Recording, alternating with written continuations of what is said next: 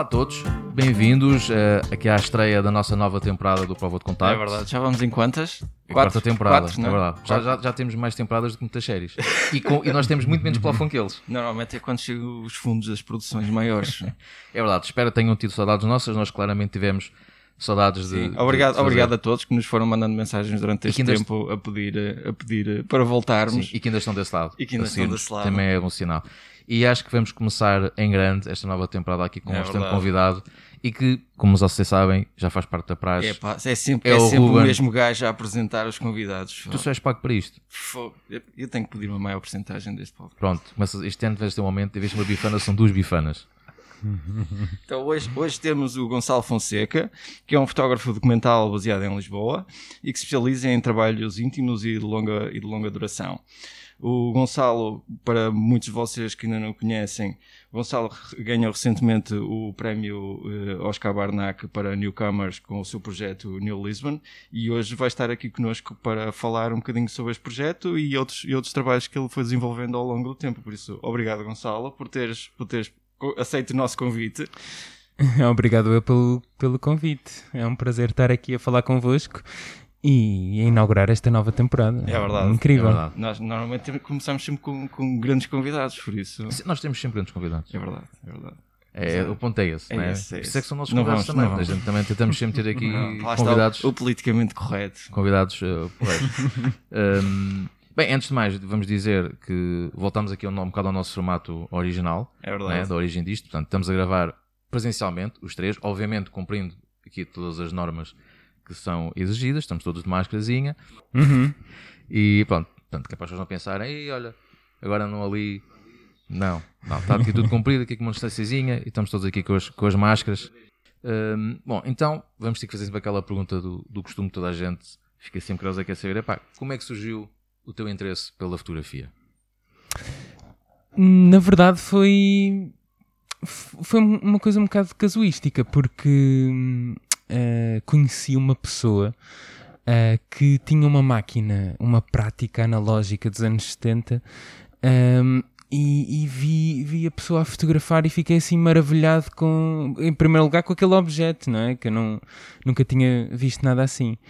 E, e pedi para, para pegar, para experimentar, e ao olhar pelo viewfinder, aquilo mudou um bocado o mundo, não é? Tinha assim meio um, um e, e, e só o facto da profundidade de, de campo eh, ser, ser muito pequenina, eh, não sei, parecia que estava a olhar por um portal para uma dimensão diferente.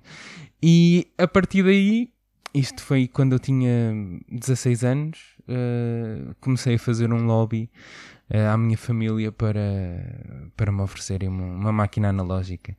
E foi assim que eu comecei. Ahm, eh, comecei primeiro pela paixão pelo objeto em si e a juntar os meus troquinhos para ir comprando máquinas velhas e, e ir experimentando com diferentes rolos, diferentes formatos e sem nenhum sentido na altura. Era uma coisa muito, muito experimental, com duplas exposições, sem fotómetro, assim, um bocado estragar rolos. Sim, sim, estragar rolos à, à, fartazana. Ah, mas lentamente começou a tornar-se uma coisa mais séria era, e que tornei-me daqueles eh, fotógrafos que anda sempre com a máquina eh, ao pé. Hoje em dia não é nada assim. Hoje em dia já não, já praticamente não, só quando tenho um objetivo em mente e sei que vou fotografar agora de férias, eh, não, não costumo usar. Mas, mas é isso, começou, começou assim por, por uma paixão e, e depois, claro, comecei a conhecer assim al- algum dos grandes nomes da fotografia eh, e, e não é muito original, mas quando conheci o trabalho do Carti- Cartier-Bresson eh, foi assim a mudança do chip e comecei, ok, isto é, é isto que eu quero andar a fazer, é isto que eu quero andar a fazer. E foi assim que começou esta, esta paixão. No princípio sempre, sempre fui autodidata hum, e só quando, depois de acabar a faculdade é que de facto fiz uma formação em fotografia, mas foi sempre a ler livros, a ver fotografias e a experimentar imenso, eh, experimentar imenso. Hum, eu na altura não me queria comprometer com a fotografia porque uh, não sei, uma das ideias seria fazer outra coisa qualquer e poder fotografar no meu tempo livre, uh, mas depois acabei por, por escolher jornalismo, estudei jornalismo um, e, e, acabei por estagiar no, no Expresso depois de acabar o curso. E, e foi nesse, nesse ambiente de, de redação em que estava a fazer vídeo, não estava a fazer fotografia, que pensei, ok, não, não, isto não, não é algo que eu queira fazer, não quero trabalhar num jornal, uh, mas quero fotografar e quero con contar as histórias das outras pessoas. E depois fiz uma formação em fotojornalismo de um ano um, e foi aí que começou o meu caminho.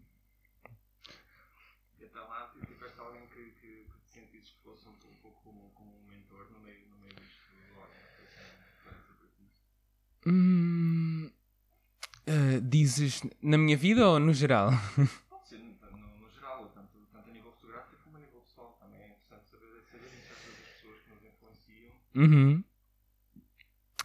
Uh, assim, referências de fotógrafos que eu admiro há, há N, N sim, é enorme, mas, mas eu acho que o, o nome que, que mudou a minha vida foi mesmo o Cartier-Bresson, que, que, ok, é possível de facto fazer isto, é possível fotografar, contar histórias eh, em sítios longínquos. Eu tinha um bocado esse, esse fascínio pelo, por andar pelo mundo a contar histórias. Uh, isso também, entretanto, mudou um bocado. Uh, mas foi isso. Na minha vida em si, nunca tive muito contacto com fotógrafos antes de, de começar a estudar.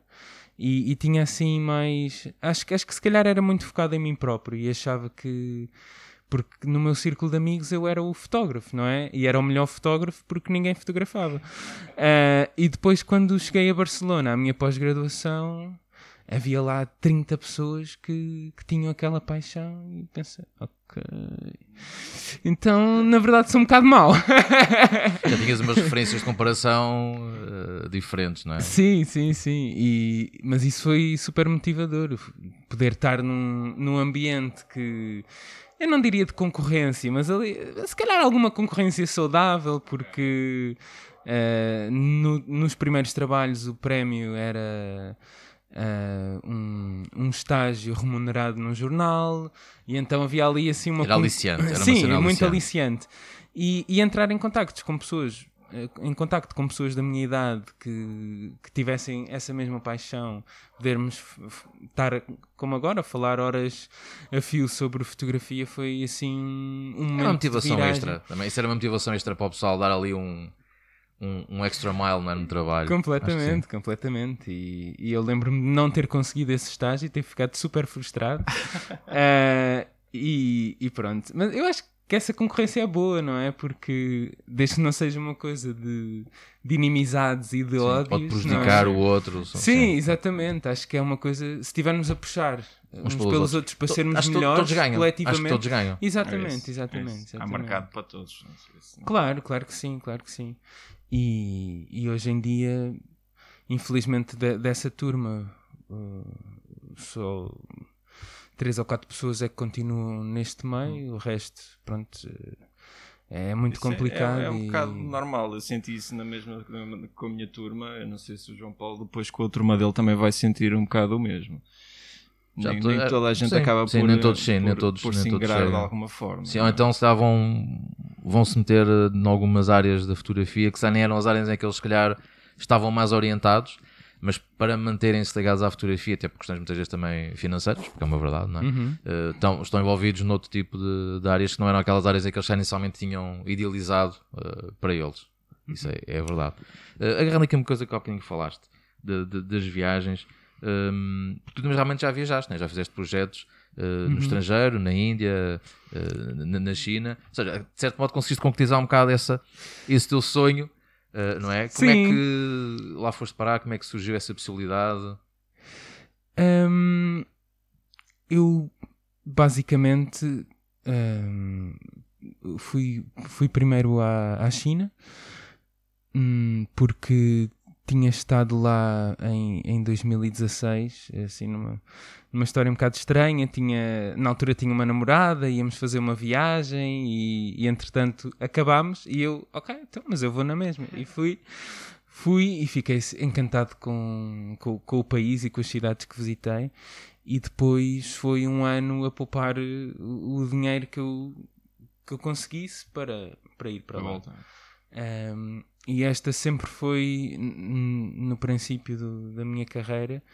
Um, eu comecei a trabalhar profissionalmente em 2017 e sempre foi um bocado essa era qualquer dinheiro que eu conseguisse uh, era para investir de volta no meu trabalho para, para poder fazer coisas diferentes e, e, num curto espaço de tempo poder fazer o máximo de coisas possíveis e, e então uh, tinha, tinha algumas ideias em mente para, uh, para fazer na China e, e, e, também tinha, tinha uma ideia que é um bocado errada, não é? Que é a ideia de que precisamos de ir para outros continentes, outros países, para encontrar histórias interessantes, quando se calhar as histórias mais interessantes estão aqui ao virar da esquina. São nosso, muitas vezes o nosso vizinho pode ter uma história interessante. Completamente, é completamente. E acho que se trata de estar aberto ao, ao outro e, e, e se calhar nessa altura não, não estava tanto uh, ou estava mais, mais focado noutras coisas, nos meus objetivos pessoais.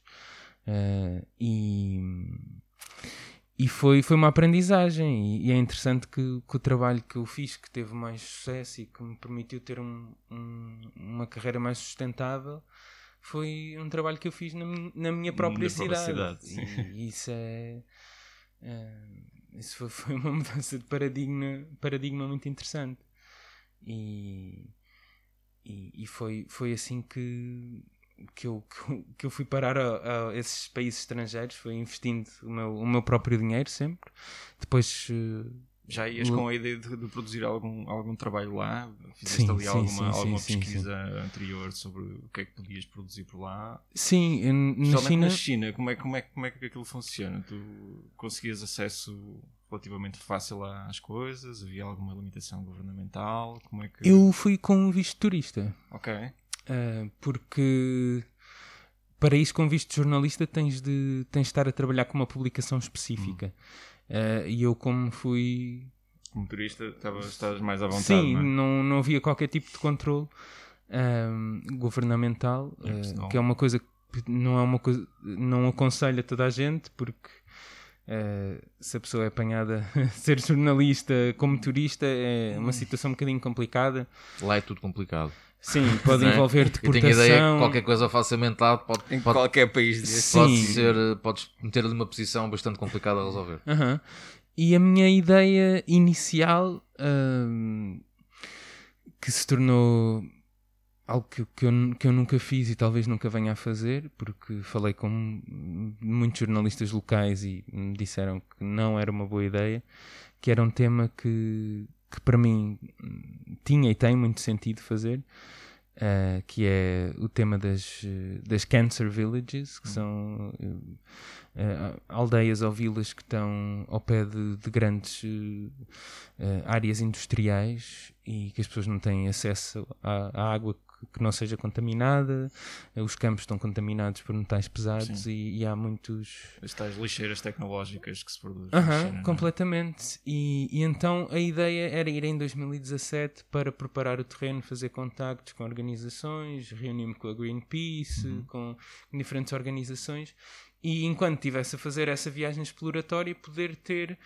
uma forma de, de ter rendimentos que fosse como eu trabalho e então uh, uh, levei três histórias preparadas, uma delas sobre, sobre a indústria do live streaming.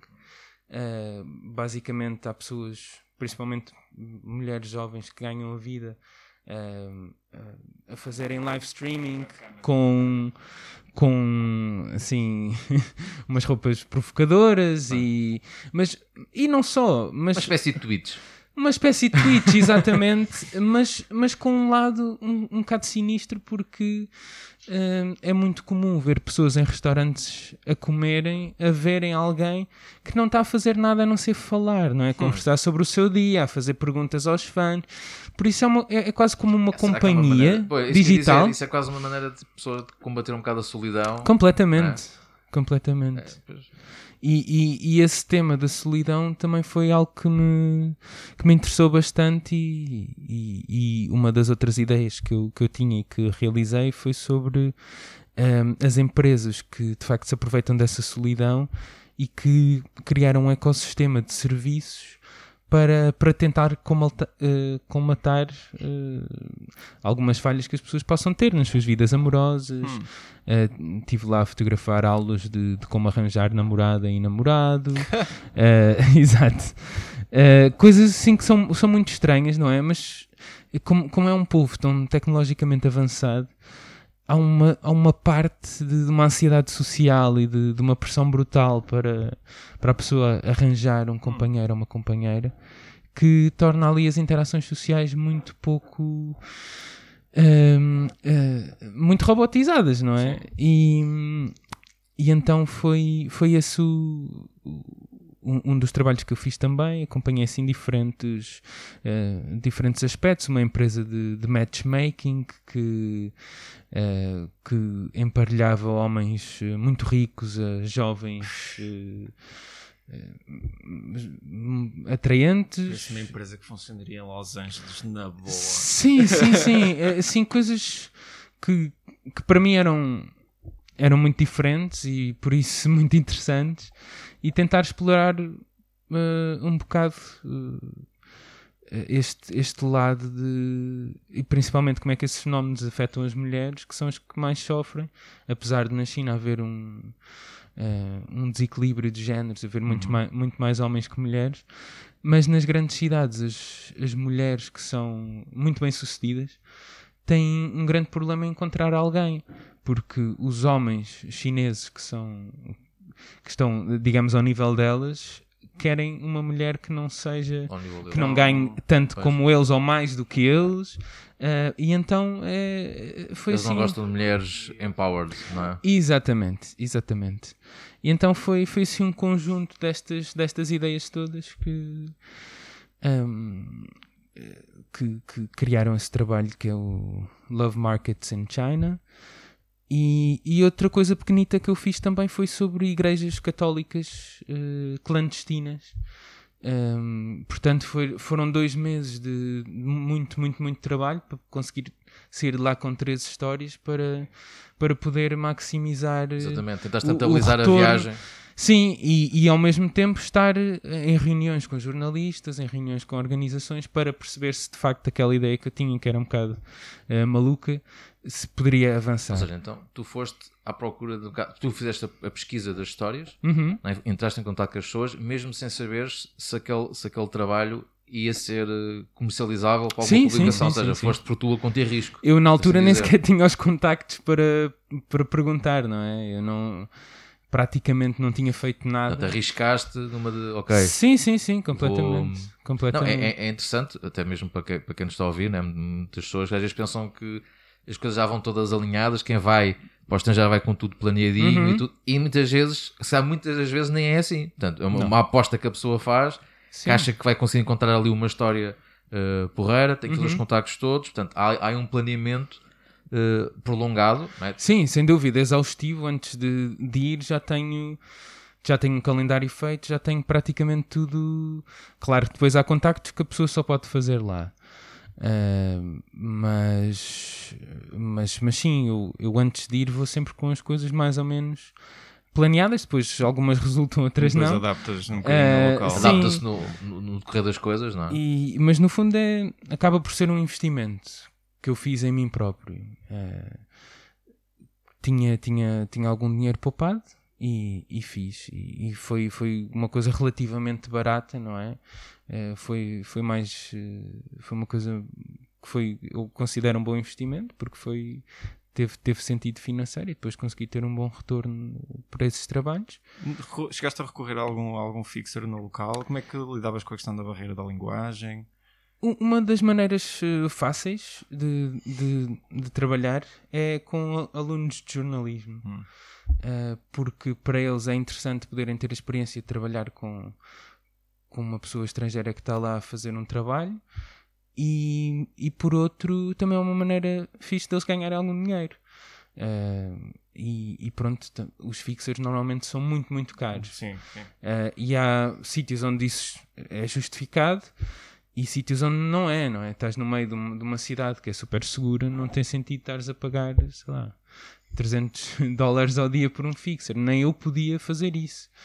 Uh, e então contactei diferentes alunos de jornalismo que, que, me ajudaram com a tradução, tinham um ótimo inglês, e, mas claro que, que a barreira linguística é um problema, porque não nos permite ter um, um, uma ligação com as Aquela pessoas. proximidade. Sim, não é uma ligação tão direta, tens sempre ali um interveniente, não é? Isso nota-se nas fotografias, há sempre uma, não sei, quase com, como uma parede entre nós e as outras pessoas.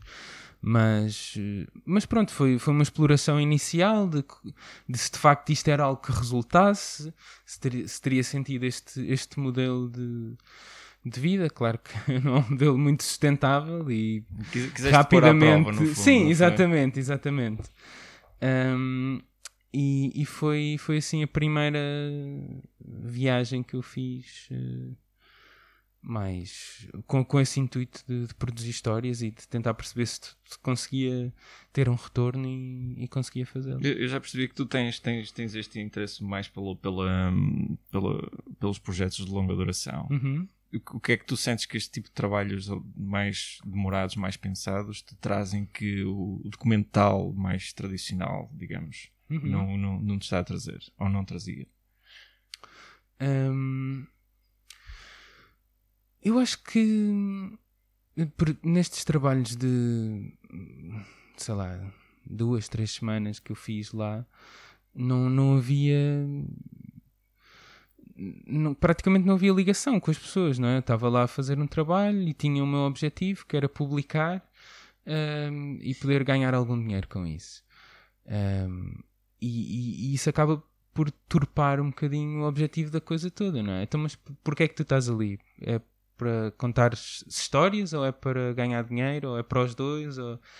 e, e com, com poder estar, sei lá, um ano, dois anos, três anos, a, a pessoa fazer o seu, o seu trabalho, criamos ligações com as pessoas que vão muito para além de, de uma relação profissional ou de uma, uma relação do, do fotografado e do fotógrafo.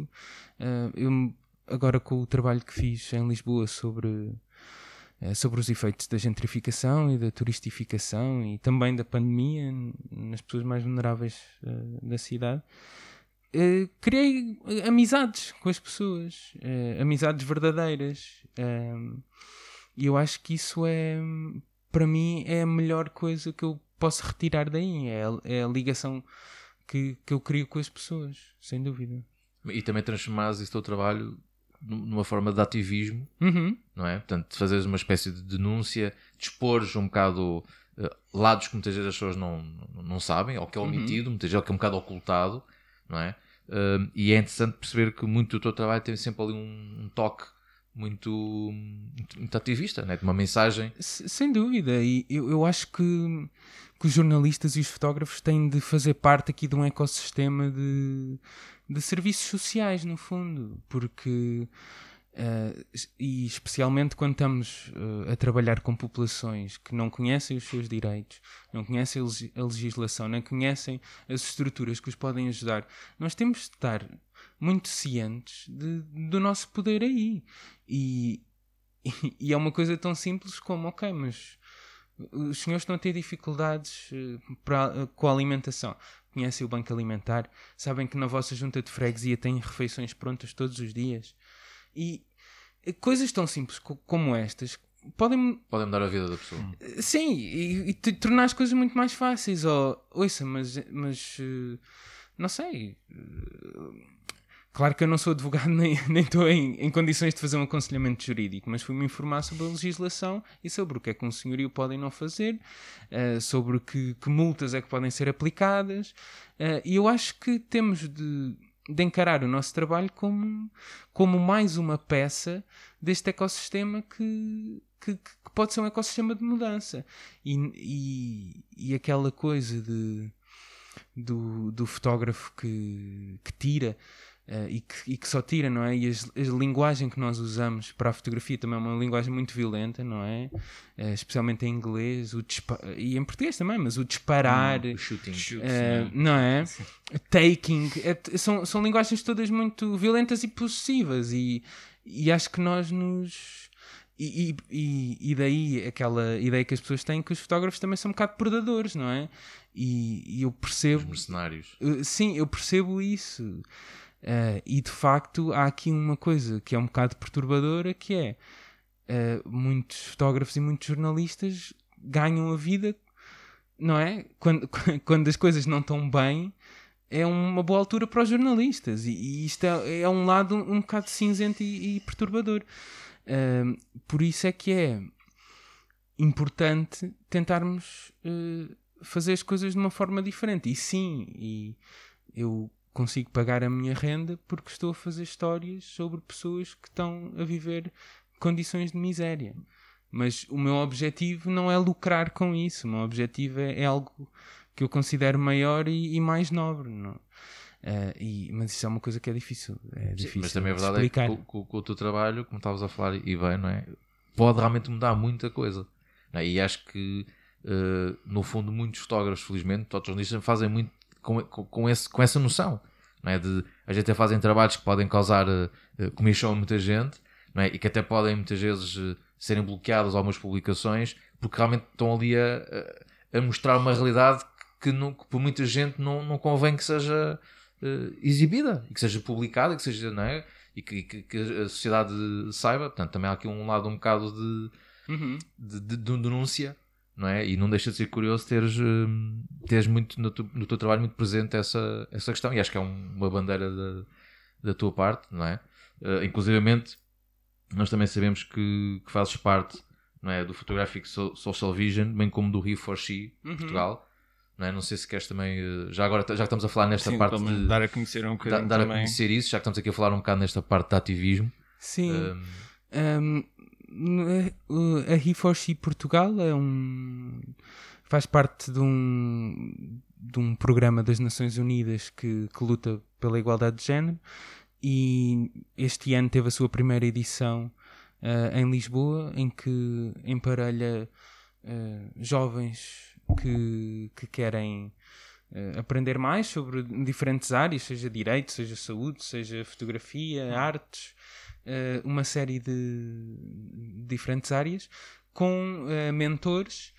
Uh, e há mentores incríveis e, e depois escolheram-me a mim, não sei como é que isso aconteceu, mas... Uh, é porque viram um valor em ti. Portanto, claro, é bom, claro, eu estou a brincar, eu sou, sou um bocado auto-apreciativo.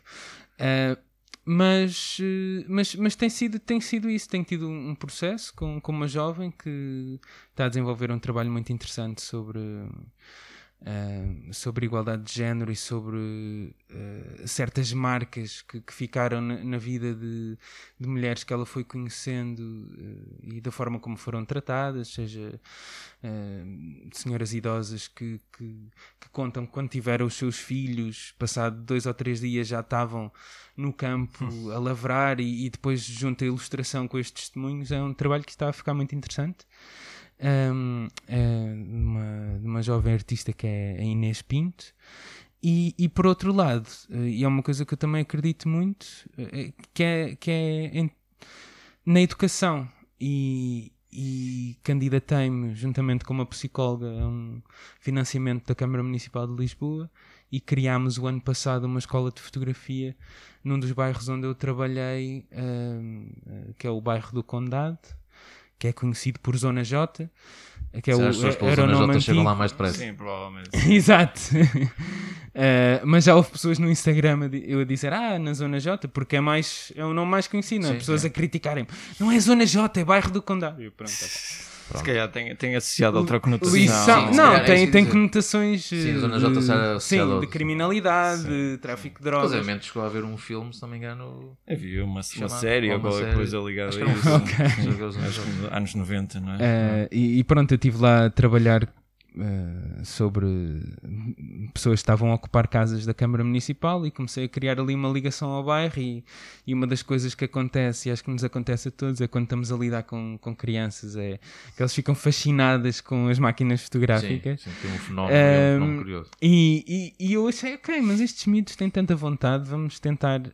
E pronto, tivemos financiamento, comprámos máquinas fotográficas, temos um espaço eh, e temos estado neste processo de, de tentar explorar eh, o que é que significa viver no bairro eh, e, e que, que coisas é que queremos, é que querem desmistificar. E tem sido um processo muito interessante. Um, e também é uma das coisas que me, que me dá imenso prazer é poder fazer parte de, eh, deste movimento que, que empodera pessoas que são ainda mais locais do que eu eh, a pegarem estas narrativas nas suas próprias mãos e contarem as suas histórias. Isso é muito interessante. Eu acho que já, já vi um. Eu acho que não tenho esse livro aqui, mas era um projeto que também tinha sido feito aqui no Porto, no bairro da Vitória. Que eles também tinham feito com um grupo de, de jovens e só que Uhum. tinham usado carmas descartáveis. Tinha Uhum. sido assim uma brincadeira, algo feito nos anos 90. Uhum. Também está um projeto interessante porque vês muito o que é que era importante para eles. Uhum. Não é? Exatamente. Como é que eles olhavam para as casas, como é que olhavam para a Pois, família, é a perspectiva para o bairro. deles. E a perspectiva deles dá, dá, dá um insight muito interessante que a maior parte das pessoas não tem noção de como é que é o dia a dia Uhum. na, na- naquelas zonas. Exatamente. Por isso Deves, deves ter lá muita coisa, muita coisa interessante. Sim, tem sido, tem sido um processo. Nós, nós optámos por uma coisa mista de máquinas digitais e máquinas Hum. eh, descartáveis eh, para, pronto, para também podermos falar um bocadinho de, da parte técnica da fotografia, como é que se faz uma fotografia, falar sobre luz, eh, poder fazer aquelas brincadeiras engraçadas com, com os rastros de luz, Hum. com começarem a ter umas noções de obturador, de eh, essa parte mais técnica mas, mas tem sido um resultado incrível e, e já se fizeram imensas experiências destas e acho que esta não eh, não traz nada de novo à, à coisa, só, só, só me tem dado Mas traz a É. eles. É que sim, é eu acho que sim, eu Mas acho traz que a eles, sim, que isso é que é muito importante. sem dúvida. E esses trabalhos estão, estão- podem ser vistos em algum lado? Estão Eh, publicados? Por agora estão no cofre, Ok, Eh, ok. mas eh, estamos vir a preparar uma exposição Boa. Um, em setembro ou outubro, ainda não, ainda não está fixo, Uh, mas o objetivo é fazermos ali uma festa no bairro com uh, diferente, fotos em, em diferentes sítios, em cafés, uh, no exterior também, para também tornar ali o bairro um sítio de, de inclusão cultural e poder trazer outros públicos que normalmente se calhar têm um bocado de, de receio uh, em ir lá, mas aquilo é um sítio perfeitamente normalíssimo, não é? Que, como a maior parte destes sítios que têm má fama, é quando a pessoa vai lá percebe, ok, pronto, isto é Afinal, igual não. ao meu bairro. Não, não é assim complicado, não é? Exatamente. Então vamos, vamos falar um bocadinho então sobre este projeto do, do, do New Lisbon. Que já vi que é, que, é, que é a tua menina dos olhos mais, mais recente, não é? Eh, este projeto tu começaste a desenvolvê-lo quando? Em 2019, certo? Sim, sim. Um, eu comecei a pensá-lo em 2018, uh, quando regressei de uma, de, uma vi- de uma viagem de trabalho à Índia. Uh, estive lá mais ou menos meio ano e, e, e ao voltar e por ter estado fora foi comecei assim a ver com mais uh, clareza algumas das mudanças profundas que tinham uh, que estavam em curso na cidade e na altura surgiu a oportunidade de, de fazer um, um, um curso pequenito com o Mário Cruz que ele, que ele faz e que Sim, aconselha que- todos os ouvintes Sim. a candidatarem-se. Normalmente faz todos os anos, que é o Narrativa, eh, e tem um valor muito simbólico. E, e foi, foi aí que eu comecei a pensar eh, mais neste projeto. No princípio era uma coisa completamente diferente, era muito mais virado para, para os comércios, Hum. para, para as tradições, como é que elas estavam a desaparecer. Mas à medida que me fui ahm, adentrando no mundo e na casa das pessoas, eu percebi que, que, era, que era isso. Que era isso. E, e também era isso que poderia fazer a, a diferença no, no alcance do projeto, porque se nós estamos a falar de uma coisa que é muito específica à cidade de Lisboa, que é mudança, eh, as mudanças culturais, as tradições, um, acaba por ficar preso uh, lá e aqui em Portugal. E quando começamos a falar sobre habitação e sobre o que é que a importância de termos uma habitação digna, uh, eu senti que isso poderia ecoar com pessoas em todo o mundo porque é uma coisa que nos une, estejamos, uh, sei lá, em qualquer cidade, nós precisamos de um sítio digno para viver. E, e, foi, foi aí quando eu comecei a entrar na casa das pessoas, a conhecer as, as suas histórias e, e também a forma como elas sofriam com, com o facto de não terem um sítio estável para viver, em terem sempre esta sombra ou do despejo ou da desocupação uh, a pairar nas suas mentes, uh, isto tinha, tinha efeitos muito profundos e, e eu percebi que, que, o trabalho era esse e comecei, esqueci completamente a parte dos comércios, de, de fotografar turistas, não, não, não, não era esse o caminho. Não era esse o caminho. E, e tem sido um tem sido uma aprendizagem, uh, especialmente eu acho que é, que é, muito difícil nós estarmos a trabalhar no sítio onde vivemos uh, porque porque não temos a hipótese de fazer umas férias e, e voltar e, e, é mais difícil desligares um bocadinho. Sim, sim. E, e, também ver as coisas com outros olhos porque é a nossa realidade todos os dias. Sim. e torna-se mais difícil a pessoa dar o passo atrás. Eu acho que isso é muito importante nos projetos fotográficos é termos um tempo em que estamos desligados e estamos nem sequer vemos as fotos e estamos só a fazer outras coisas Uh, e claro que eu tive períodos disso e tirei férias, e, mas, mas senti que estava sempre ligado. E esse foi um hum. dos desafios uh, em, em realizar esse projeto. Foi, e depois perceber também a melhor forma de contar a história. Sou um péssimo editor do meu trabalho. um, e, e, tem, sido, tem sido aqui um processo bastante longo e que continua. Uh, eu Uh, depois de, do, do prémio, uh, eu comecei a pensar: ok, uh, talvez, talvez seja, seja uma boa altura para, para dar a coisa por encerrada. Mas como é que sabes que o projeto está terminado? Pois é, que não está. não está, não está. Um, eu acho que é uma coisa que nós sentimos dentro de nós quando uma coisa acaba, quando porque e nestes projetos de longo prazo é, é preciso um empenho, uma, uma dedicação muito grande para nós podermos fazer algo. E a partir do momento em que dentro de nós já não temos forças para fazer, eu acho que esse é o momento em que acaba o projeto. Mas com, com a pandemia e, e a, a, história que eu estava a tratar mudou completamente porque eu, eu tratava, eu, eu falava de, um bocado das vítimas do sucesso uh, de Lisboa, o sucesso, popularidade do turismo, popularidade, sei lá, da nossa cultura, uh, a nossa economia em crescimento, não é? Pela primeira vez. E provavelmente já nos esquecemos todos disto, mas íamos ter um, um superávit, não é? Portanto, um saldo positivo na nossa economia uh, pela primeira vez em democracia. E, e, e, as pessoas estavam a viver assim, não é? E agora com a pandemia, em que cresceu o desemprego, diminuíram as redes de apoio, especialmente para as pessoas migrantes, que, que não, muitas delas não têm família, ou a família que têm aqui está na, nas mesmas condições que elas.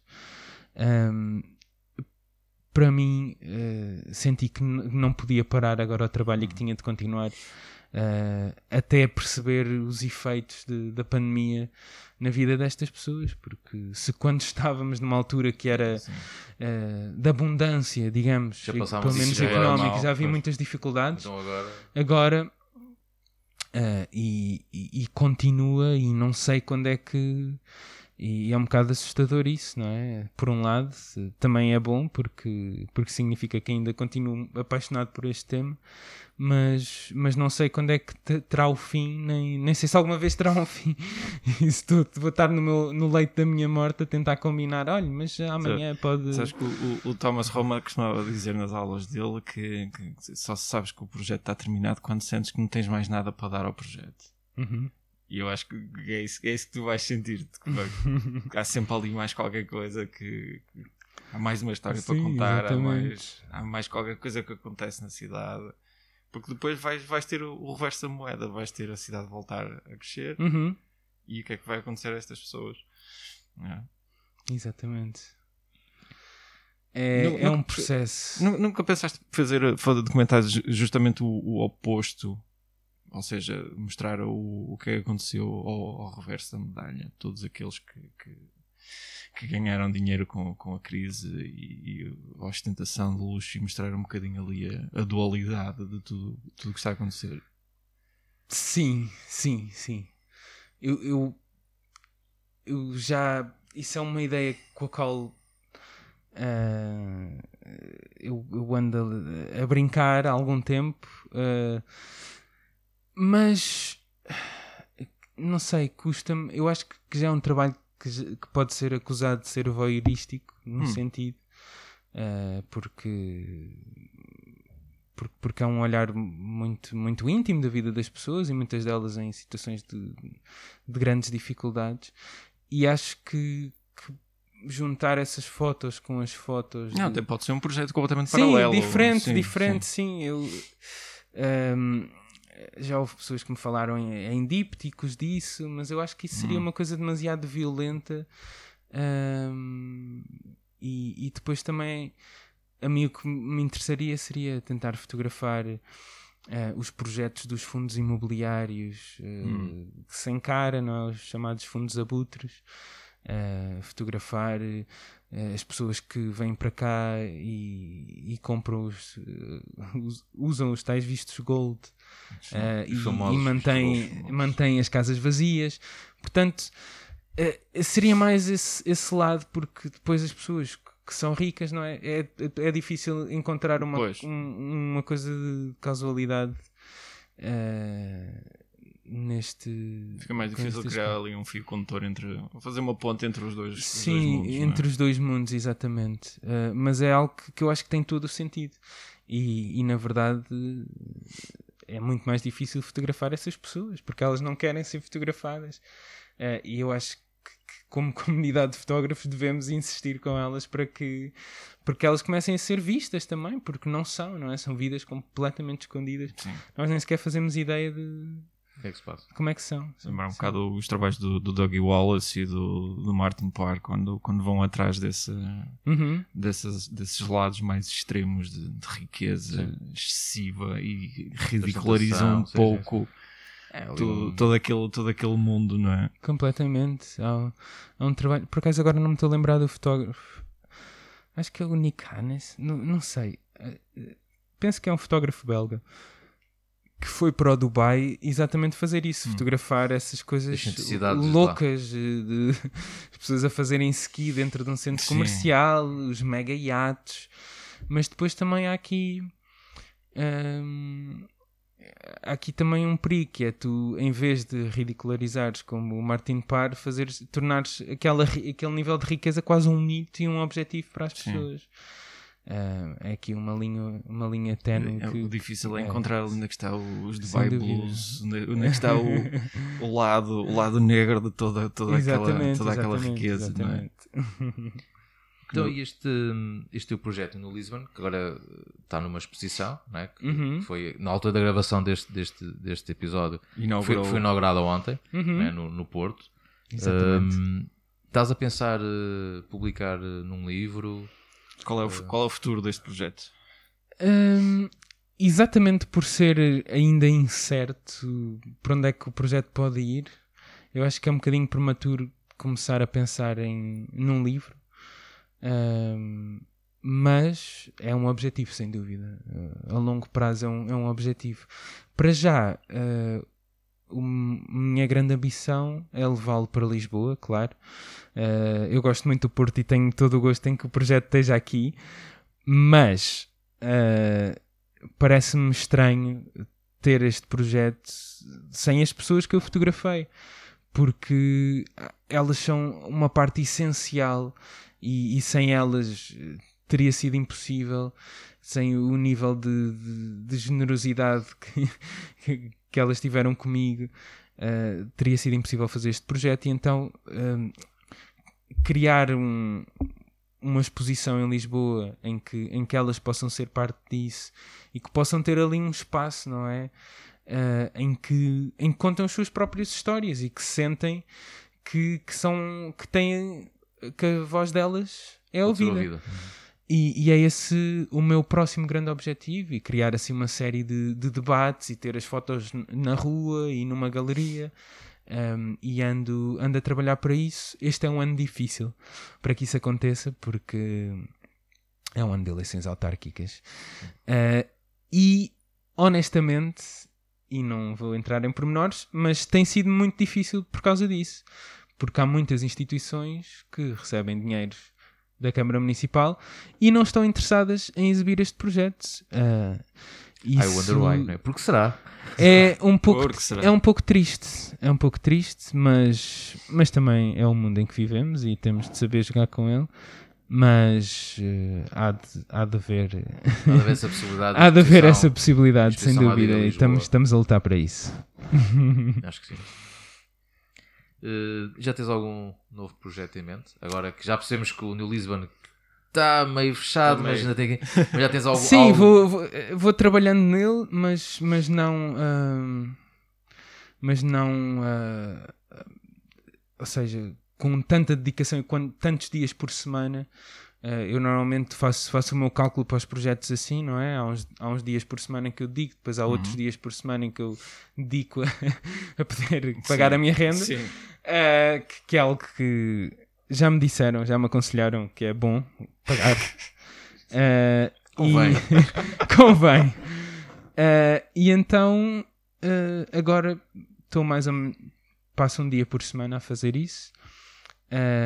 e e, e, e, agora tenho, tenho mandado a dedicar a outro projeto também sobre uh, os 20 anos da descriminalização das drogas em Portugal, que é um tema que, que, que é um bocado, é uma coisa que é um bocado dada por, por adquirida aqui em Portugal. Uh, porque pronto, estamos, estamos, estamos habituados, nem sequer valorizamos, mas noutros países uh, somos vistos como pioneiros. Que é um e... case study, não é? Para, para muitos, não é? Completamente. Fomos quase um laboratório de, de, uma experiência social porque nunca tinha sido feito. E o facto de serem os 20 anos, e, e pronto, às vezes temos de pegar um bocado nestes. Nas datas comemorativas. Exatamente, exatamente. Uh, é um dos truques, é pegar nestas coisas e a verdade é que está a ter bastante interesse. Um, e, e eu vou, vou trazendo aqui alguns jornalistas uh, internacionais, correspondentes, uhum. para trabalharem sobre o tema. Estou, sei lá, uns dias a fotografar para eles uh, e, e também vou construindo o meu próprio projeto que depois uh, quero, quero publicar em algum sítio fixe e estou em algumas conversas para, para que isso aconteça. Mas não tens então propriamente nada definido alguma publicação para esse projeto? Uh, eu vou, vou, tendo, vou tendo. Ah, okay. Agora, hum, hum, na próxima semana vou estar uh, uma semana a trabalhar com o Volkskrant, que é um jornal uh, holandês, sobre isso. E vou, vou tendo assim alguns, algumas pessoas que estão interessadas no tema que, que querem publicar. E agora também é uma boa altura porque há muitos países que estão a, ou a pensar ou, ou a adotar esta, esta medida. E nos, eh, nos Estados Unidos, por exemplo, houve um estado, o estado do Oregon, uhum. que, que aprovou o ano passado, em novembro, a descriminalização. Foi assim uma coisa completamente revolucionária, porque a ideia de, da, da War on Drugs, da guerra às drogas, partiu exatamente dos Estados Unidos e Portugal, quando teve, teve esta ideia de descriminalizar o consumo das drogas, foi uh, altamente criticado pelas Nações Unidas, pela Organização Mundial de Saúde uh, e pelos Estados Unidos, fortemente, mas agora é uma recomendação hum. aos países que é, malta, essa cena de porem o pessoal que fuma umas ganzinhas e que tem um consumo esporádico de, de substâncias na prisão não resulta. Sim. Por isso, tenham lá calma. Uh, essa abordagem está a ser cada vez mais, uh, mais apoiada. E, e, os Estados Unidos não é exemplo para ninguém nesse aspecto, não é? Não, não, não. São... têm a maior população. Uh, sim, uma taxa de, de, de detenção. Sim, sim, sim. sim. Consumo, população consumos... em prisão do mundo, sim. não é? É, um, é impressionante. Neste, neste, neste, tipo de projeto estás a, a abordar a, a, alguma questão em relação ao novo aumento de consumo eh, de alguma forma associada à questão de, de, do que aconteceu com o Covid e com a questão uhum. da, da, crise económica. Sim, sim. Uh, eu estou. Acho que agora, nesta altura, é importante que, que nem tudo no mundo das notícias e da fotografia e do jornalismo seja a Covid, uh, porque, como já estamos todos cansados de usar a máscara e de, de não ver ninguém, também estamos fartos de ler sobre isso. Uh, e eu faço questão que isso seja uma parte da história, mas que não seja a história inteira. Um, e, e, e, a parte de, de haver um aumento no consumo uh, é, é, uma parte da história, sem dúvida. Só em Lisboa houve um aumento de 25% uh, nos pedidos para, para aceder aos tratamentos de substituição com metadona, que é para quem consome uh, opiáceos. Um, e, e, isso é, é, é, um crescimento muito significativo. E também estou a explorar o lado de, de falta de acesso a, às respostas eh, de saúde. Uh, se já era muito complicado a pessoa ir para a reabilitação, porque há poucas vagas e, e, e quem não tem recursos tem de esperar por uma vaga financiada pela Segurança Social. Um, hoje em dia é muito complicado aceder a essas respostas e quando chegas lá tens de estar duas semanas sozinho num quarto, que é super complicado, porque é preciso imensa coragem para tu mudares de vida, mudares de chip e dizeres não, eu quero melhorar. E chegas lá e tens de estar sozinho durante duas semanas, é, é muito difícil. Então são, são aspectos que eu estou a explorar, mas também fazer uma coisa geral em que não seja só o impacto da Covid, mas uh, porque estamos a celebrar os 20 anos e estou a ir a diferentes sítios. Uh, fui fotografar a queima das drogas da Polícia Judiciária. Hum. Vou, vou nas próximas semanas a centros de reabilitação. Uh, salas de consumo vigiadas. Uh, Vais voltar ao Casal Ventoso? Uh, ao Casal Ventoso tenho andado por lá, sim. está diferente, mas continua a vender-se muita droga. Não consideraste abordar outras cidades do, do país? Sim, eu gostava. Uh, o, o, meu único problema é uma questão financeira. Okay. Eu tenho, tenho mandado a candidatar a diferentes bolsas. Candidatei-me a uma bolsa uh, da National Geographic uh, do Covid Fund, mas não me selecionaram. Candidatei-me a uma bolsa do Pulitzer com apoio de imensas publicações. Uh, nacionais, internacionais, uh, também não tive sorte.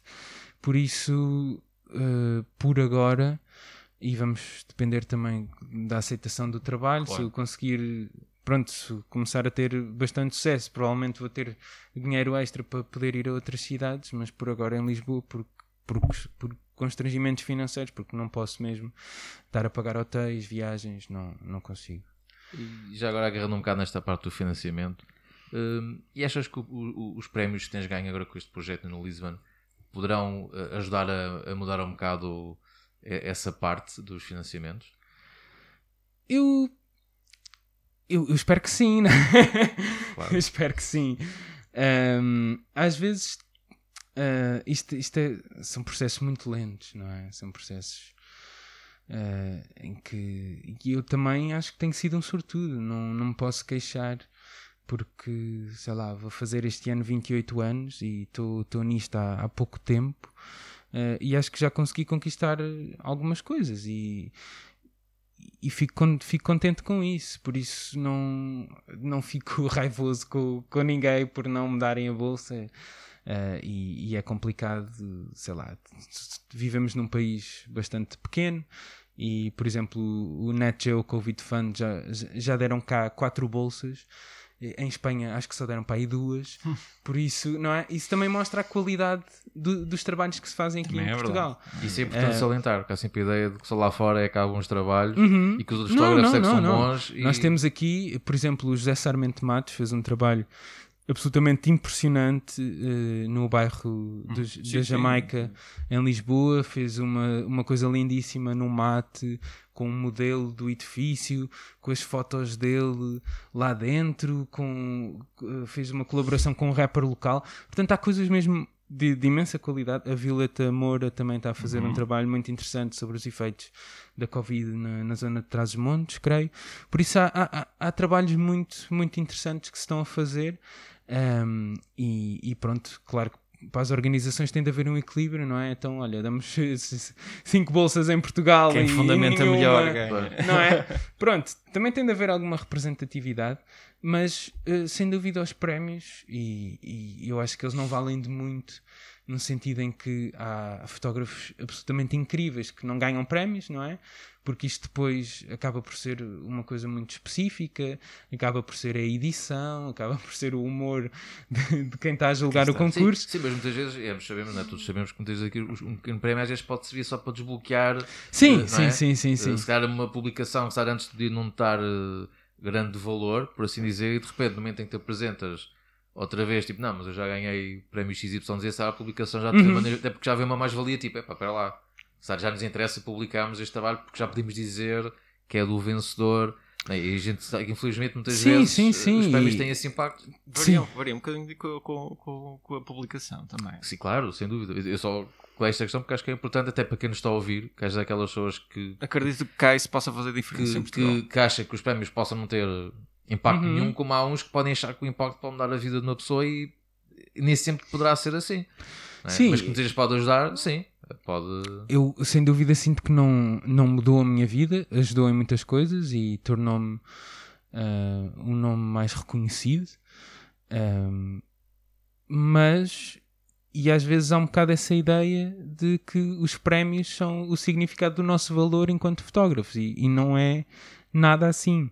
Ahm, o nosso valor somos nós que o dizemos. Ah, e, e- e não podemos deixar que ninguém nos diga que nós não temos valor. E, e há fotógrafos que estão anos e anos e décadas e décadas a lutar e só mais tarde é que têm Às reconhecimento. Alguns às vezes precisam de morrer É para lhes dar. Exatamente, como a Vivian Mayer, não é? Que... O Sol Leiter. Sim, sim, sim, sim. B- Sei lá, génios absolutos que, sei lá, nunca ninguém deu nada por eles, mas isso.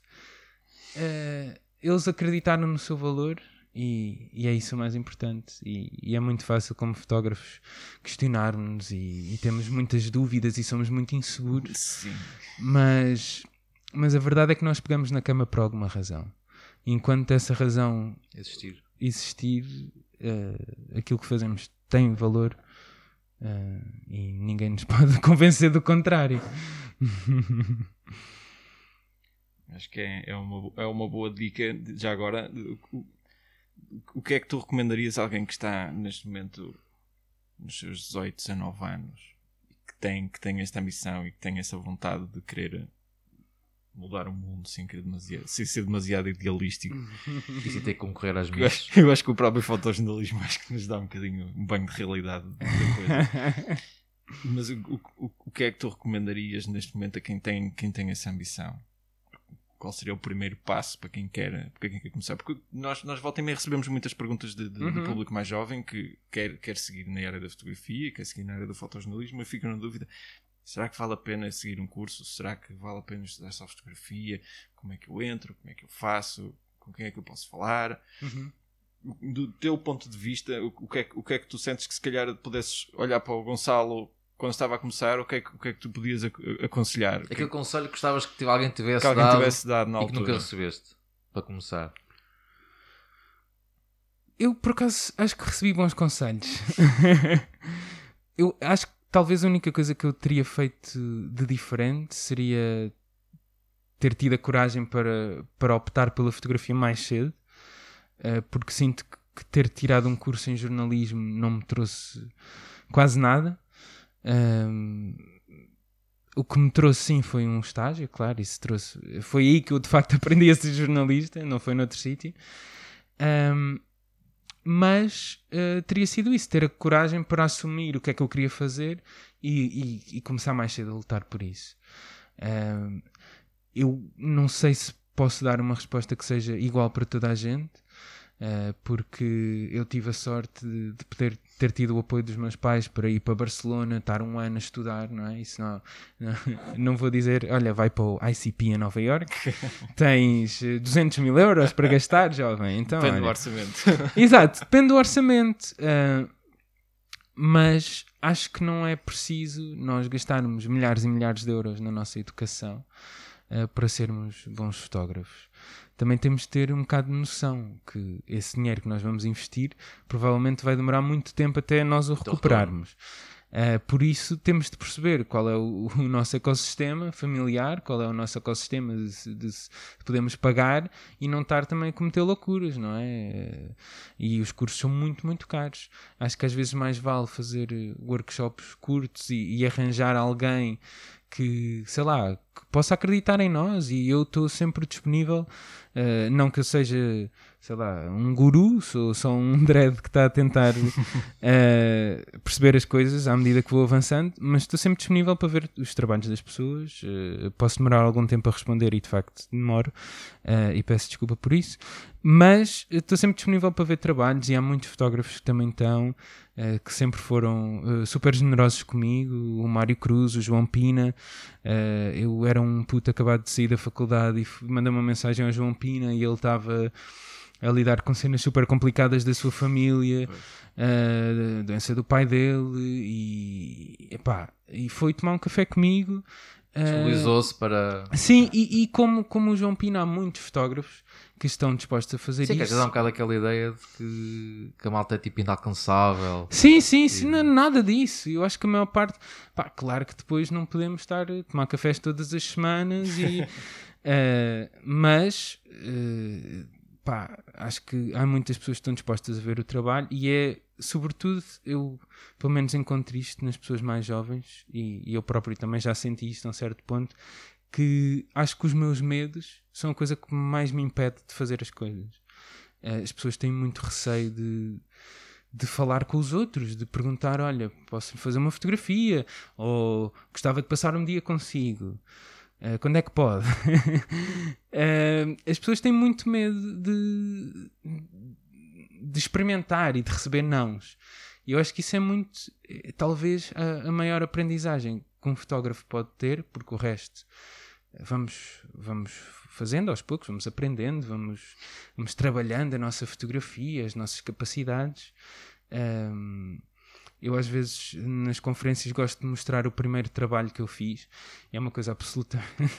é, é muito mal, muito mal, é péssimo, muito mal. Uh, e o que mostra que, sei lá, ninguém, eu pelo menos acredito nisso. É, são raros os casos em que as pessoas nascem já com o talento completamente desenvolvido e são o Messi da fotografia. Uh, e temos de penar muito até, sei lá, começar a fazer coisas das quais nos orgulhamos. E, e acho que é engraçado que estás a falar nisso, né? das pessoas uh, fazerem e, e, Aquela história que nós falámos há bocadinho no início da conversa de, das melhores histórias que são os nossos vizinhos, podem começar exatamente por aí. Uhum. Né? Se, não tem, se não têm a vontade para abordar pessoas totalmente desconhecidas, tentem fazer trabalhos com pessoas que são minimamente uhum. conhecidas, sejam vizinhos, sejam, até, até podem ter um familiar que pode ter uma história muito interessante da Sim. vida deles, que as pessoas nem sequer sabem não é? Que pode dar ali uh, para explorar e depois até pode levar a outros caminhos e contactar outras pessoas, não é? Um, ah, por isso acho que o importante. Eu, eu, também culpo um bocadinho a própria comunidade que, que alimenta um bocadinho esse, esse romantismo do lá fora que, que estão as grandes histórias, uhum. lá, fora, lá fora que se faz a grande fotografia, depois os prémios são sempre as imagens de um sítio qualquer uhum. exótico ou um conflito qualquer diferente e alimentam muito isso. E este também faz parte do papel, por exemplo, do, dos festivais de fotojornalismo que nós temos em Portugal, também de salientar as histórias que se fazem, que se fazem cá. Isso, é, é um, é um pau de dois bicos. Sim, Nós este, aqui temos este, essa função de, de, de, de e este projeto do Gonçalo curar a educação visual das pessoas, não é? Algo que ele fez certo, na cidade dele. Certo, certo, uhum. certo. E tal como, como ele fez e bem na cidade dele, haverão é necessidades Outros, por aí sim, que também é, irão ter sim, histórias. Sim, que às vezes nem é preciso, algumas poderá ter que pesquisar um bocadinho mais, outras que está à vista toda a gente, basta a pessoa ser proativa e querer não é, agarrar na câmara e olha, o que é que eu posso Sim. fazer daqui? Sim, e quando começamos a falar com as pessoas, há inúmeras portas que se abrem. E eu, e eu acredito plenamente nisso. Nós temos de aproveitar todas as oportunidades que as pessoas nos dão, mesmo que depois não resulte nada dali. Mas vamos, ok, então estás interessado em que eu te fotografe? Bora. Seja o que for. E, e- e isso faz tudo parte da aprendizagem. E, e como o Ruben estava a dizer, eh, temos um bocado essa fantasia de que só lá fora é que se consegue fazer coisas boas, e não é verdade. Um, e, e tem tudo a ver com as imagens. E as imagens tanto, tanto podemos fazer aqui no Porto, como em Coimbra, como sei lá, em Beirute, em, em qualquer sítio. O que importa são, sei lá, é a fotografia em si, são as histórias das pessoas. Um, e por isso eu acho que o conselho que, que daria uma pessoa que está agora a começar fotografia é perceber realmente se, se é aquilo que vocês querem e se é, pá, não tenham medo de, de se meter nisto e, e, e vão arranjar maneira de, de conseguir ganhar uma vida. Claro que não é de um dia para o outro, mas eh, aos poucos eh, é plenamente possível. E é preciso ser muito persistente. Sim. Há um, há um certo nível de persistência que eu insisto em quase todos os episódios que tem muito isso, tem a ver com, com- com cada convidado, eu acho que nos mostra um Sim, pouco e, isso. E era, e era um bocado isso também queria, também tinha aqui umas perguntas que era exatamente com a persistência. Muitas vezes acontece, aparecem-nos obstáculos com que nós muitas vezes não estamos a contar ou que não planeamos. Te- Lembras-te de algum obstáculo que tenha surgido e que tu depois conseguiste dar a volta eh, ou que achaste tipo, ok, não posso ir por aqui que este obstáculo não consigo passar. Porque também é importante eh, também passarmos um bocado essa, essa, essa mensagem, né? exatamente a persistência, que às vezes pode-nos ocorrer um obstáculo e não desistirmos logo à primeira. Completamente. Eh, uma das coisas que me, que me veio logo à cabeça foi ehm, eu quando, quando cheguei à Índia, eu, eu fui lá fazer um trabalho sobre tráfico de, de órgãos e, e as redes eh, que existem à volta disso, que, que se aproveitam de pessoas em, em condições de pobreza muito grandes, que, que acabam por ter como a única ferramenta para poder gerar algum dinheiro o corpo delas. Um, e então, quando cheguei lá, tinha tudo combinado para começar a trabalhar com uma organização que, que ajudava vítimas de, de tráfico, porque, era, era isso que me interessava principalmente: era quais são as condições que se geram numa sociedade que, que, que só deixam, que só fazem com que as pessoas tenham essas opções para, sei lá, para poder sobreviver, para poder eh, pagar dívidas, para poder, eh, sei lá, pagar o dote do casamento de, de uma filha. Um, e então, quando eu cheguei lá, eh, tive uma reunião com eles e eles disseram: Olha, nós não, afinal não vamos eh, fazer isso contigo. E eu fiquei assim: Ok. Então, e agora? Pá, porque eu não. Pronto, não tinha plano B, não, já estava tudo combinado, eles estavam super interessados, mas depois afinal, a chefe, não sei Houve quê, ali qualquer coisa que. Houve ali qualquer coisa que eu não percebi muito bem o que é que aconteceu, mas uh, não foi para a frente. E eu fiquei tipo assim, ok, então não tenho contactos aqui, Uh, tinha este. Uh, e agora, o que é que eu faço? E e foi, foi um, grande revés uh, para esse trabalho, porque uh, agora como é, que eu, como é que eu consigo encontrar pessoas que tenham sofrido com isto? Como é que eu consigo encontrar pessoas que tenham uh, comprado órgãos? Como é que e, e então foi, foi um processo muito longo e demorou quase acho quase três meses, dois meses e meio, Uau. três meses, até eu conseguir chegar à primeira pessoa que eu pudesse fotografar. Ah, e, e- e isto num, num trabalho em que eu já tinha voo de volta, ah, que era desde. Eu, eu cheguei no dia 25 de abril, ia-me embora em, em setembro, portanto eram cinco meses. Ahm, e, e pronto, mais de metade do tempo foi, foi Perdeste- perdido perdeste a até, a- a- até encontrar a primeira pessoa. Portanto, eh, foi muito complicado e na altura podia, olha, ter desistido ali ao final daquele primeiro mês que não aconteceu nada. É para, olha, não vai dar, vou para casa, vou adiantar o voo. Arrumar as Vou fazer malinhas, outra coisa vou arrumar as qualquer, malinhas, eu vou focar-me noutra coisa. Mas eh, não, comecei, comecei a penar, comecei está a persistência. a ir a sítios, comecei a ler eh, a imprensa local, tentar perceber em que bairros é que, que, que bairros é que poderiam ser alvos fáceis para, para os traficantes e, e comecei a ir a, a imensos sítios, a falar com imensas organizações locais. ehm, e finalmente consegui, e foi assim um sentimento de, ok, por um lado, eh, uma coisa extremamente difícil, mas por outro, de investigação jornalística, foi uma grande conquista para mim, porque eh, estava num país que, que eu não conhecia bem, era a minha primeira vez.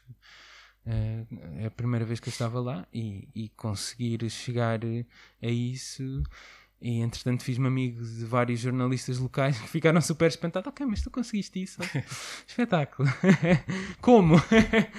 Portanto, eh, a persistência faz parte de. E, e- e uma das coisas que eu não estou particularmente orgulhoso desse trabalho no nível fotográfico, porque acho que não. Acho que não vim contribuir com nada de especial para o discurso fotográfico sobre, sobre esse tema, apesar de não haver muito, eh, muito feito ao respeito.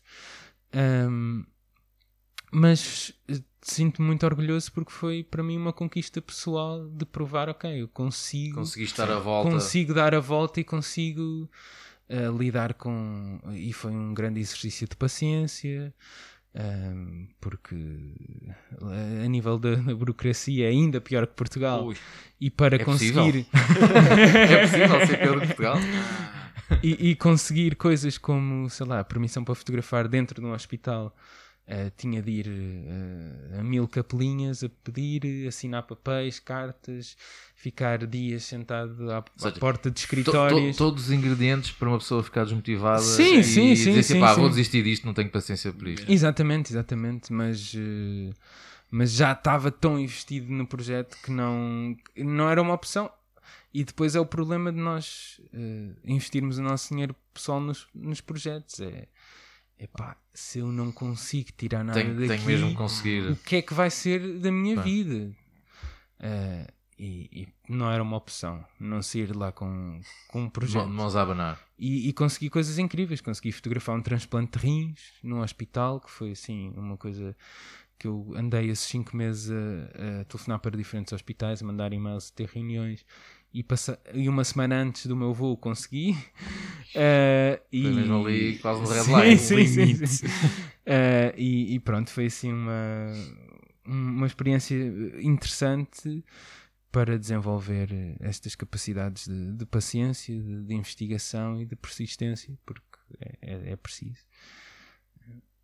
Tu sentes, sentes que ao longo deste tempo todo que a tua linguagem tem, tem estado a mudar na forma como, como fotografas? Projeto para projeto, sentes essa, essa própria evolução? Eu E, sinto. e- e como é que lidas com isso, especialmente sendo projetos de longa duração? Isso, isso é uma das coisas com que eu me luto. porque Hum. Normalmente os meus projetos já são muito longos, são de anos. E eu noto isso muito na, na, Uhum. na progressão dos projetos. Eu olho para trás e vejo, uma, por exemplo, composições que já tinha descartado há muito tempo. Uhum. E pergunto-me se, se tu, ao, ao realizares isso, também, também sentes às vezes assim, olhar para trás, Mas dizes dentro do, do mesmo projeto ou de dentro do projetos mesmo projeto. Hum. Sim, eu acho que há algumas coisas que, que nós, numa certa altura, achamos que são boas. eh, com o passar do tempo e com o passar dos anos, vão caindo na nossa edição. Eh, e, e também há coisas que nós, se calhar, não achávamos que eram tão boas, mas se calhar já estavam lá. eh, e isso também me acontece. Por isso, eu acho que há aqui os dois lados de há certas coisas que nós dávamos por garantidas, como ok, isto é a cena, eh, que, que não são a cena, e há coisas que nós pá, fotografámos por, olha, sei lá, nem sequer estávamos a pensar se calhar Então nisso. tens, tens algum processo de maturação das imagens Ah, antes, antes de começares a, a editar e a sequenciar? Eu, eu tenho um problema que é cada vez que vou fotografar, seja as horas que eu chego a casa, eu, eu vou ver, vou ver e vou editar. E depois, passado uns dias, edito como deve de ser. Ok. Ahm, mas, mas tenho sempre essa coisa porque É quase como se não conseguisse dormir descansado enquanto eu não souber o que é que. Há ali uma que é que certa. está lá? Sim, tipo aquela curiosidade, tipo, ah, não, tenho que. Sim, sim, sim, completamente. Isto é patológico, mas eh, há, há fotógrafos que, que são assim e, e eu tenho, tenho vindo a ser, a ser mais assim. Antes conseguia desligar muito melhor. Ah, mas, mas hoje em dia não. Ah, e, e então esse, esse o processo. Claro que depois as fotos vão ficando, depois dessa edição final já não olho para elas e. Ali em banho-maria. Sim, ficam ali em banho-maria, porque eu acho que é preciso, não é? Nós precisamos, e estamos sempre dentro das coisas, a nossa cabeça não as Sim, é aquilo que processa. também disseste há bocado e acho que há muita gente que faz, que faz isso, não é? Que é desliga-se um bocado das imagens, depois quando volta novamente a ver as imagens já vê com um olhar totalmente Uhum. diferente, porque já não é aquele olhar eh, fresco, é? ainda há quente, por assim dizer, Sim, mas sim. já tens ali um certo distanciamento e já percebes, tipo, ah, esta foto que eu pensava que era fixe, se já não está assim tão fixe, se já não se enquadra tão bem, né? se já não faz tanto sentido. Ou então outra que podia ser não tão boa, diz, não, mas esta foto é boa que vai fazer aqui uma ponte, não é? Portanto, esse distanciamento muitas vezes ajuda do que fazeres logo querer fazer tudo quando a coisa está muito Uhum. fresca, não é?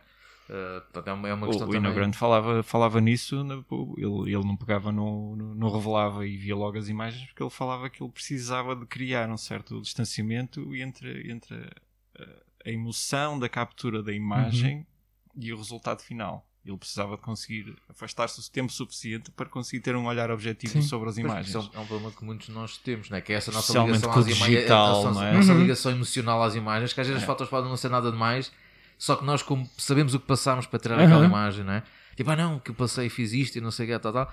E a pessoa- a foto até pode não ser nada demais. Sim, É isso- só que nós temos aquela ligação emocional, uma ligação umbilical, não é? À foto, que se vezes só com esse distanciamento é que Uhum. nós até muitas vezes quase nos esquecemos o que é que passámos para fazer a imagem. Uhum. E tipo, ah, a foto afinal não é nada assim demais.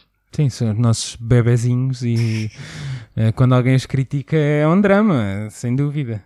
Mas eu acho que uma coisa que, que aconselho eh, aos, e voltando um bocadinho àquilo que estávamos a falar há bocado, aos jovens fotógrafos é que façam um projeto e que vão ao Visa por Limages. Uf, Eh, e que, epá, não é assim tão caro. eh, com 300, 400 euros consegue-se sobreviver em França. Ehm, com tudo pago, não é? Estar lá uma semana. Eh, o passe do festival custa 60 paus. E eh, poupando algum dinheirinho é uma coisa fazível. E então vão lá e, e pá, ouçam, ouçam. E porque vão, vão desfazer, mas isso é bom, isso é, isso é muito bom. Ehm, para mim foi, foi assim uma grande, uma grande aprendizagem, porque eu estava assim, não sei, estava orgulhoso do, do trabalho de Lisboa e, e, e a primeira reunião que eu tive foi com tipo a fotógrafa-chefe, a fotógrafa-chefe, a editora-chefe da CNN. E então eu mostro-lhe, ponho tipo, mostro assim o meu bebezinho, foi, é o meu trabalho de Lisboa, tive um ano a fazer, muito importante para mim. E ela, é. ok, taca, taca, taca, taca, taca, taca. Então o que é que tens mais para mostrar? E eu, "Eh, pronto, foi assim Ok, obri- Obrigado. Foi um baque no coração que. Ma- Mas é bom, é bom, faz parte, não é? é um reality check, não é? É, sim, é perce- ok, isso não está nada de especial. Mas e, e também depende das pessoas. Há pessoas que ficam muito desmotivadas. Sim, há pessoas isso. que lidam com isso de uma maneira muita gente totalmente diferente. Sim, que sim, com sim. isso era tipo arrumar as botas, tipo, Sim. ok, vou-me dedicar a É outra, outra cena. coisa, outra coisa. Eu, a mim isso dá-me pica. Eh, porque, ah é, então olha, para o ano. Quando cá voltar, Vais vais, vais incluir vais essas palavras, não é? I'll be back. eh, conhece Oscar Barnack, pronto. Este que não gostaste, pronto. Com as mesmas imagens a chegar lá. Mostras as imagens com o prémio ao lado. Tipo, Não, estou a brincar, estou a brincar, mas, eh, Mas co- que, que editores é que, que encontraste lá de, quando foste? encontrei editores muito. eh, diz o tipo ou eh, especificamente? A minha, a minha experiência é que às vezes epá, estão ali, mas estão a fazer um bocado de frete. Ah, ok, ok. Eh, Eu sei que, por exemplo, as, as da National Geographic que, era- que eram reservadas eh, por, por inscrição, havia um Uhum. limite de pessoas que podiam ir mostrar e, e as coisas eram um bocadinho mais controladas Uhum. e o feedback é, não é tão destrutivo. Uhum. A ideia deles também é, é, é, é ajudar-te no, no teu caminho. Eles Uhum. percebem às vezes a- em que ponto é que tu estás na tua carreira e eles também são um bocadinho mais orientados. mais nesse sensíveis a isso. São mais Uhum. sensíveis a isso. Mas há, há, há pessoal que está neste, neste tipo de festivais que são muitas vezes meramente destrutivos, só porque não vais de encontro à linguagem que eles procuram. Sim, e, e também no fundo temos de perceber que aquilo são viagens que são pagas pelos jornais e que eles estão lá para, con- para conseguir histórias que possam render Rentabilizar, dinheiro rentabilizar. aos Exato. jornais, não é? Portanto, aquilo é uma viagem de trabalho e, e por muito que eles queiram ser construtivos e simpáticos, pá, tu tens aquilo, é uma experiência absolutamente horrível ser um editor em Perpignan, eh, no Visa Imagem, porque são. És bombardeado, não podes estar a almoçar numa esplanada. É, hou- houve gajos que já me disseram, eh, eu costumo falar com um editor do Washington Post, de vez em quando ele ajuda-me a editar o trabalho. Ahm, ele ele conta-me que até quando ele estava a fazer xixi na casa de banho, chegam lá fulanos tipo a fazer pitches de trabalho e olha, tipo no telemóvel a mostrar. não pode fazer as necessidades Yeah. descansado. Portanto, é- é- ou seja, é um mundo muito difícil para os editores. E eu percebo, eu não sei, eu próprio, se teria eh, a paciência para ser, olha, construtivo com todas as pessoas. Depois estás sempre a ver os mesmos trabalhos. É, é- é complicado. Mas depois há outros que são simplesmente mal educados e para isso não há, não há Não há qualquer tipo de desculpa. É isso. Um, mas depois há, há editores que são super queridos e eu, por exemplo, uh, a melhor experiência que eu tive foi com um, um editor da Time, que é o Andrew Katz, que me disse logo, tipo, olha, uh, isto ainda precisa de muito trabalho, Uh, mas depois falou sobre duas ou três imagens que ele gostou mesmo verdadeiramente e disse: Olha, eu acho que este é o caminho que tu deves seguir e gosto disto por isto e acho que estás a fazer isto super bem.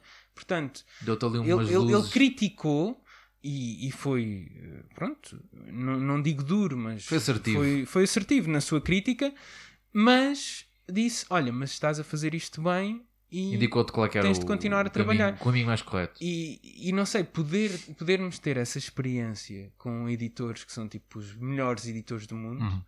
eh, é, é, é uma coisa que, que, que vale o dinheiro que investimos e mesmo que seja duro, e, e é duro ouvirmos estas coisas, mas, Sim, mas quem vai também já tem que ir um bocado preparado. Sim, completamente, para o- Para o que completamente. vai, não é? completamente. Não, lembro mais no festival em que é.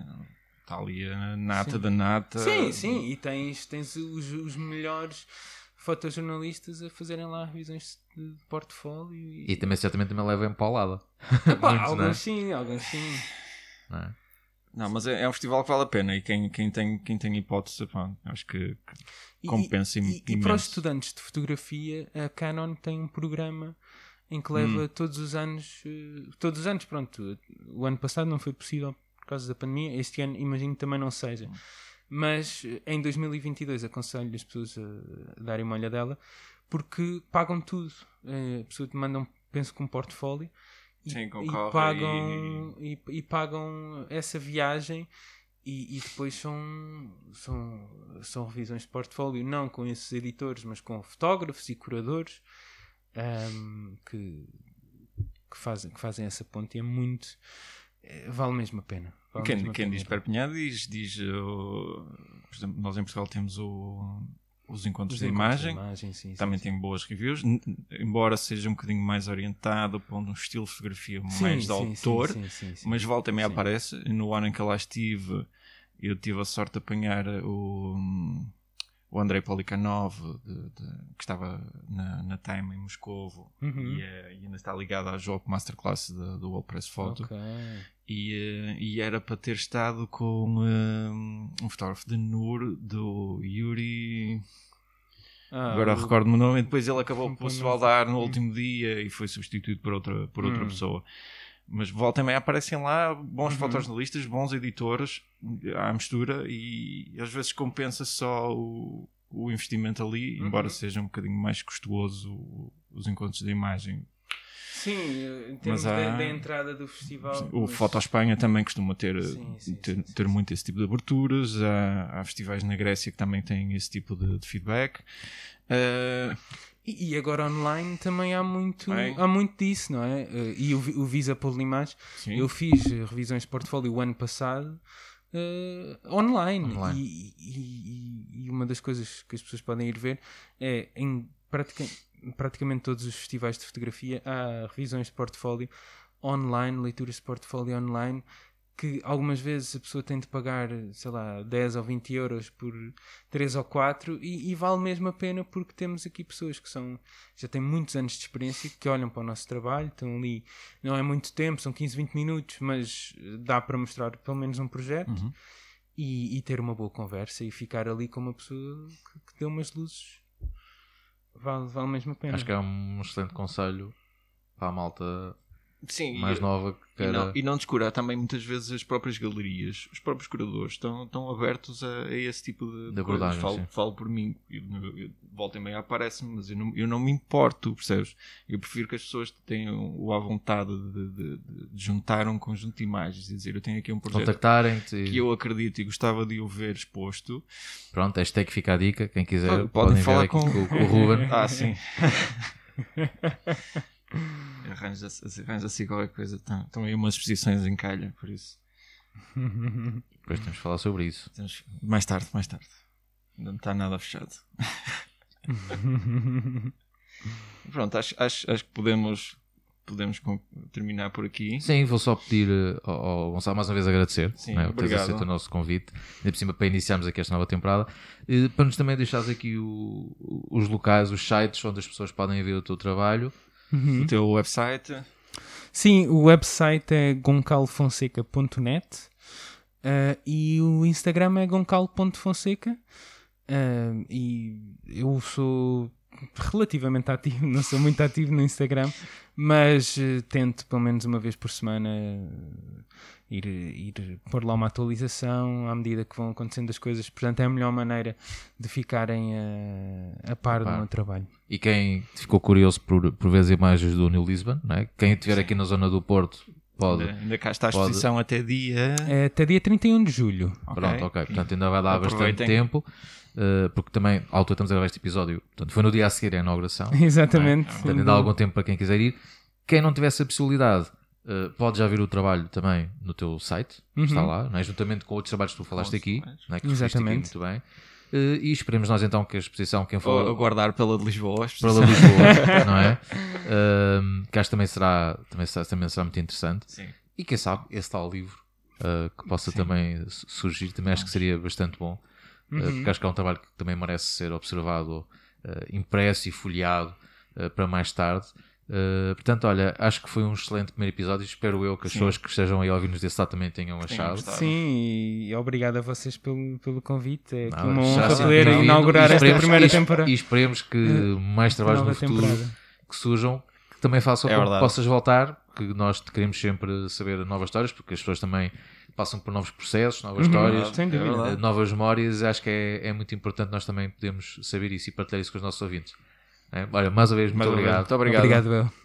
Malta, não se esqueçam, se quiserem seguir- seguir-nos nas nossas redes sociais, no Instagram, YouTube, com vocês para quem já percebeu, este, este, esta temporada não vamos ter os nossos episódios Em vídeo. em É vídeo, verdade. ok? Portanto, nós vamos guardar agora o vídeo para outro tipo de conteúdos, que é uma das novidades voltar ao old school. que é uma das novidades que nós temos para esta nova temporada, portanto fiquem atentos e também podem nos contactar por e-mail, quem quiser, para o de contacto.podcast.gmail.com deem-nos sugestões, eh, comentem, eh, de- também podem dar sugestões de pessoal que achem que convidados, conversas sim. interessantes. Portanto, estejam à vontade e contamos com vocês desse lado, como sempre. Ok, malta? Espero que tenham gostado e até breve.